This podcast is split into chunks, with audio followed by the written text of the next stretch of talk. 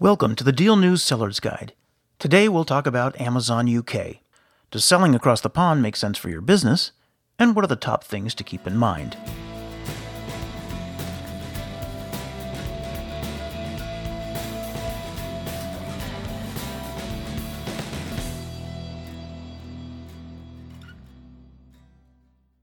Amazon's net revenue has gone from just under $7 billion in 2004 to upwards of $280 billion in 2019.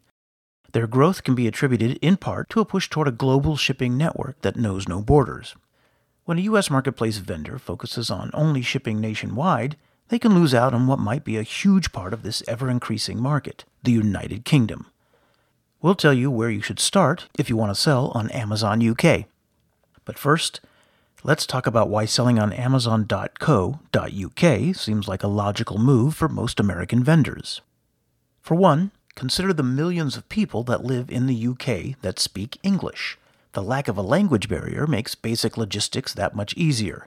What's more, UK folks have money to spend. Amazon net sales in the UK increased from about $4 billion to $15 billion between 2010 and 2018. Amazon's physical presence in the UK is rising too. The company's website, called About Amazon, notes that 17 fulfillment centers are now in the country. Since 2010, Amazon has put more than 9.3 billion pounds into its UK operations. Now that we know why the UK is an inviting market, let's talk about what you'll pay to sell on Amazon UK. The Amazon Services Europe website calls out a fee of 75 pence per item sold if you have a basic Amazon UK account. That's about a dollar, the same as in the US. A professional subscription will run you £25 a month or around $33. That's about $7 less than a subscription in the US.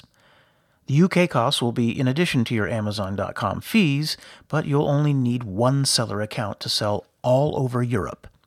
Note that all accounts are month to month, and if you use Fulfillment by Amazon, or FBA, you'll have to pay Amazon fees for fulfillment and storage. Now we'll move on to the topic of company registration, in particular, using an LLC versus registering a UK limited company. You have to decide on one or the other if you set up shop on Amazon UK. We'll start with using your LLC. If you sell this way, you must obtain an Economic Operators Registration and Identification Number. Customs uses this number and it's called an EORI. Look into getting VAT registered too, particularly if you're going to use fulfillment by Amazon. VAT stands for Value Added Tax. The US doesn't currently have one. VATs basically take out taxes whenever value is added to a product across the supply chain. VAT means you might have to do a 20% markup to meet costs.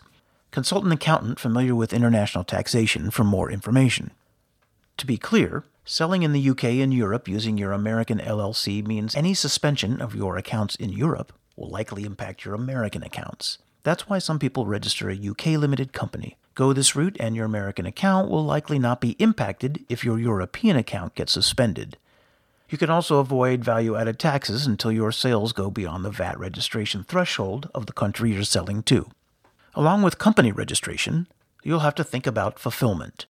In the past, vendors had to decide between two FBA fulfillment options multi country inventory and the European Fulfillment Network.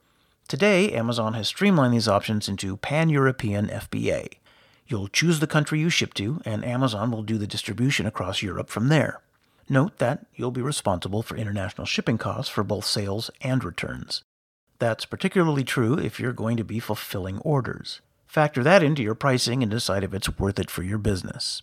Some businesses might be a better match for selling abroad since weight is never your friend when it comes to shipping and costs.